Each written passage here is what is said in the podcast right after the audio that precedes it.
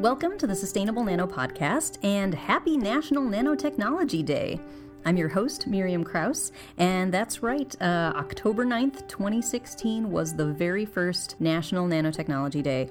I'm very excited that for this episode of the podcast, we were able to do an interview with Dr. Lisa Friedersdorf, who is the Deputy Director of the National Nanotechnology Coordination Office, which is part of the National Nanotechnology Initiative, which has been working since 2000 as a research and development initiative for the United States government, all around everything to do with nanotechnology technology. So we're really happy to have Dr. Friedersdorf with us today. And without further ado, here is our interview. Well, thank you so much for joining us today. Uh, do you want to introduce yourself briefly? Sure, it's my pleasure to, to be with you. My name is Lisa Friedersdorf, and I'm the Deputy Director of the National Nanotechnology Coordination Office. Great. So, uh, the reason we're doing this podcast episode right now is that uh, October 9th is National Nanotechnology Day. So, uh, so my question, my first question for you is why do we need a National Nanotechnology Day? Why, why does that even exist? Well, National Nanotechnology Day, which is October 9th for 10 to the minus 9, of course, is an opportunity to raise awareness of what nanotechnology has enabled in certain fields and what potential it has in the future. National Nanotechnology Day is a series of community led events and activities on or around October 9th.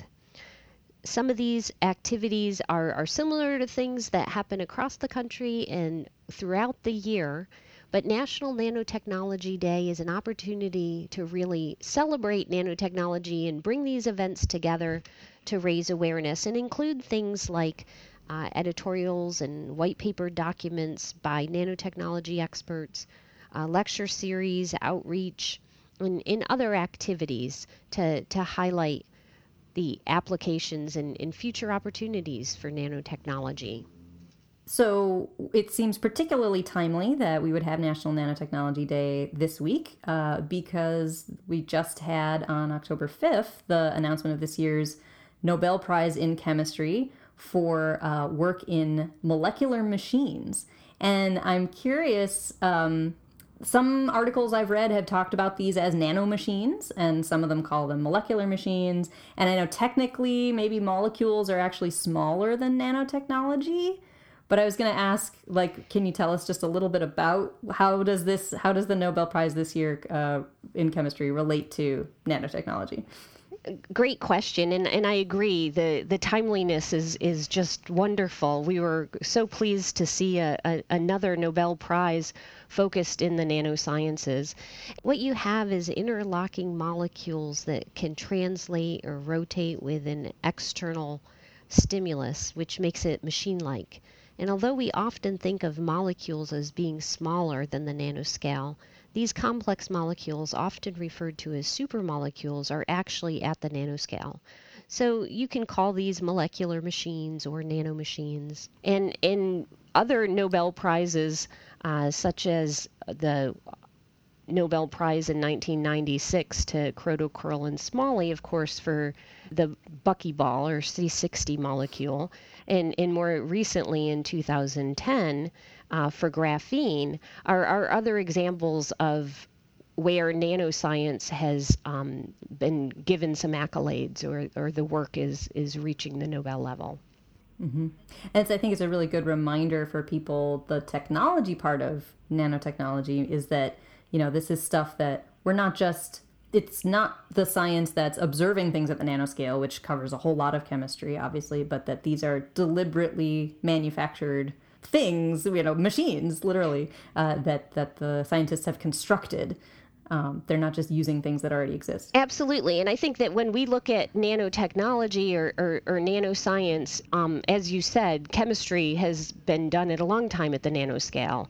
And when we look at nanotechnology, it's using the control and manipulation of matter at this scale um, on purpose. And it's not just mm-hmm. because it occurs in nature, but it's because we uh, want to use it for some purpose.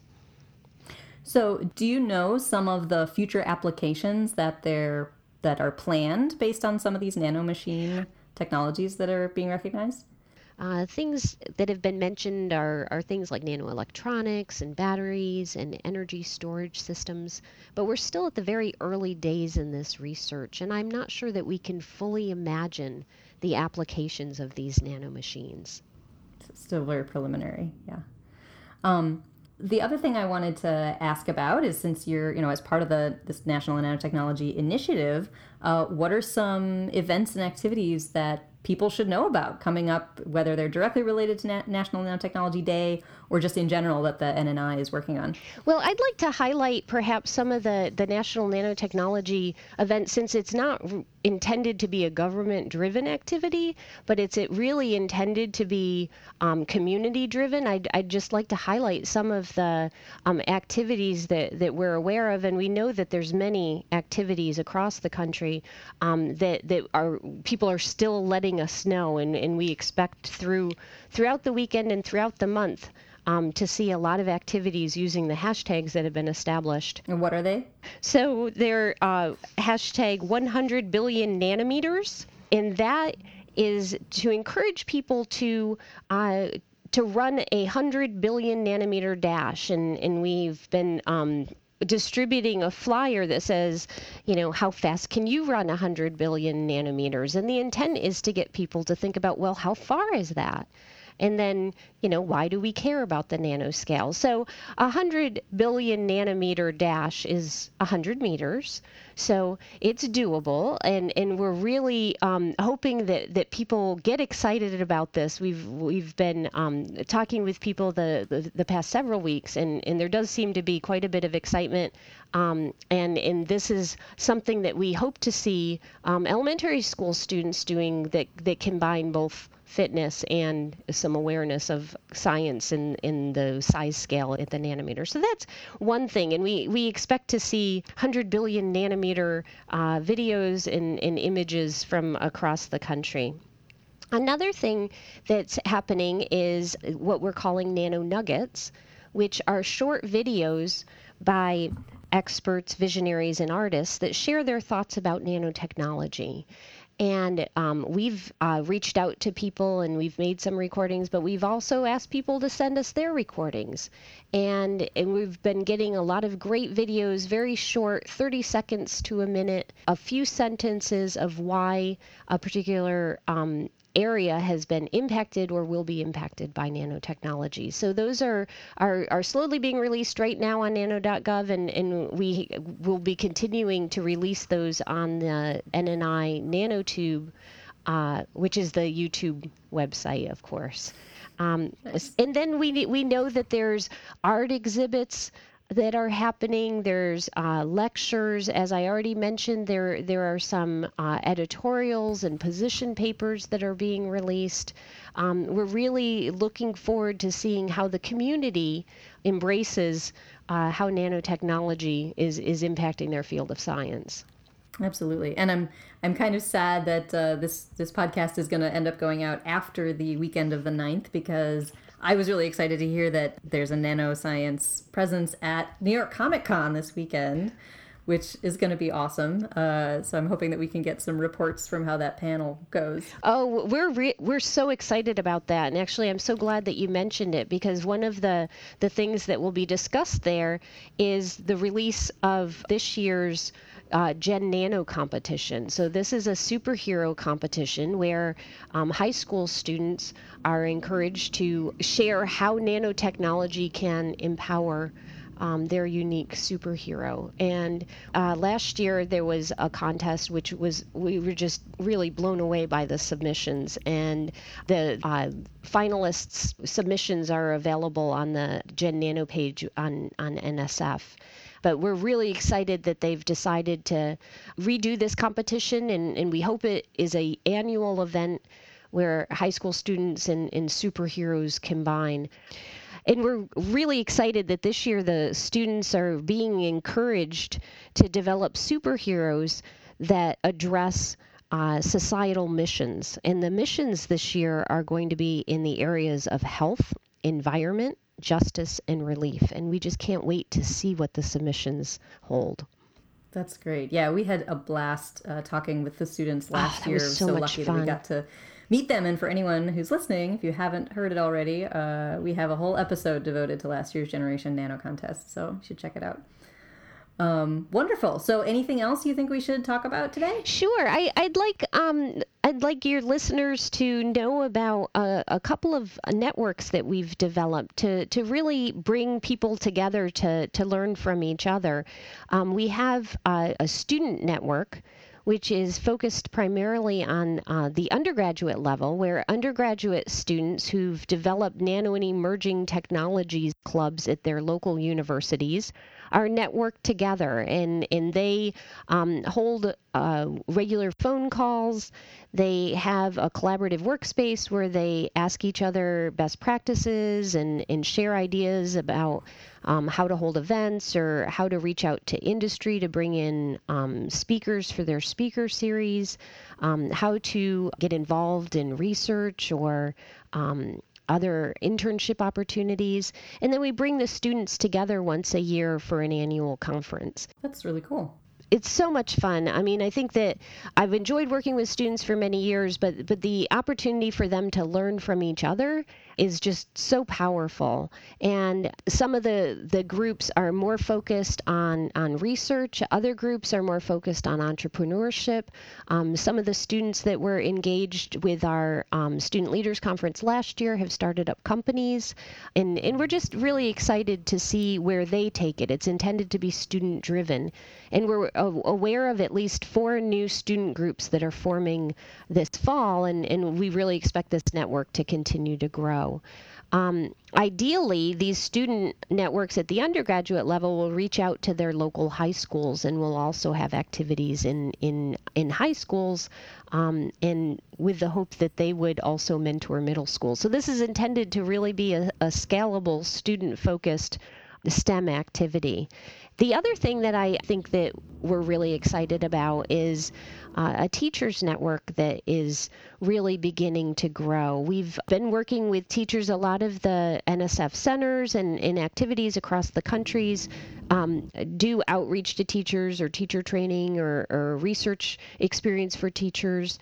And we've been um, trying to raise awareness of existing resources. What what we've heard from the community is teachers have a really hard time finding teaching resources, but there's been a tremendous amount of uh, teaching kits and lesson plans and laboratories that have been developed over the past 15 years of the NNI.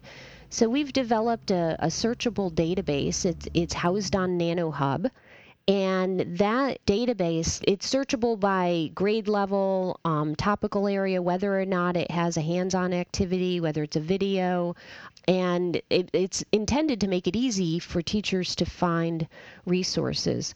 Um, we've also developed a network which again has uh, regular phone calls uh, among the teachers. We have a webinar series, and the the teachers learn from each other and ask each other questions. and And we've been excited that I mean we've been doing this for a, a few months now, and when we um, start the call, the teachers immediately start asking each other questions and and, and begin the conversation even before you know the call starts, which is exactly what we were hoping for. And recently we um, held a, a webinar just this week where the um, the RAIN network, the remotely accessible instrumentation for nanotechnology, provided a demonstration on how teachers can uh, sign up to do remote access of instrumentation, and their their students can actually run the instruments remotely. For instance, we the demonstration was uh, in a scanning electron microscope. That's so, so it's a cool. tremendous resource for, for teachers, and we want to make sure that people are aware of that. Wonderful. Yeah, that's great. And uh, and it sounds like some of these things are fairly new, so folks might not be aware of them or might not have heard of them before. So I didn't realize this was the first National Nanotechnology Day. So this is great. We're sort of getting it on the ground floor. Oh, we are, and and we're just excited to see where the community takes it in the future. We, um, people keep sending us updates on on what they have planned, and and you know some of the image libraries, for instance, for the the art shows are just just gorgeous. So I would say keep an eye on nano.gov over the next several weeks because I think things are going to keep um, rolling in, and, and we intend to keep that a, a living uh, page over the next several weeks. Excellent. Yeah, so that, that was actually my exact question. If people want to find out if there's local things going on at their uh, local art gallery or science museum or whatever, they can they can find them at nano.gov. So that's perfect. Absolutely. So wonderful. Well, thank you so much. Oh, sure, absolutely. So that's National Nanotechnology Day. As Dr. Friedersdorf said, there's going to be activities all this week. You haven't missed your opportunity just because October 9th is past. Check out nano.gov to see what's going on uh, online and in your area. Uh, before this, I will say my favorite national days were probably National Ice Cream Day, which is July 17th, and maybe National Donut Day, which is June 3rd. But I also now have found out that October 9th, in addition to being National Nanotechnology Day, is National Moldy Cheese Day. So rest assured, I am now trying to think about ways that we can do podcast episodes that have something to do with nanotechnology and sustainability on the topics of ice cream, donuts, and moldy cheese for next year but uh, you'll have to stay tuned to see how that works out. In the meantime, uh, I hope you will tune in for our next episode of the Sustainable Nano Podcast, which will be coming in just a couple of weeks. We'll be talking about uh, why glaciers look blue. And believe it or not, that has to do with science at the nanoscale. But that's it for this week. Thank you so much to Dr. Friedersdorf for doing the interview with us. And uh, of course, as always, thank you to the National Science Foundation, which provides funding to the Center for Sustainable Nanotechnology, which produces this podcast.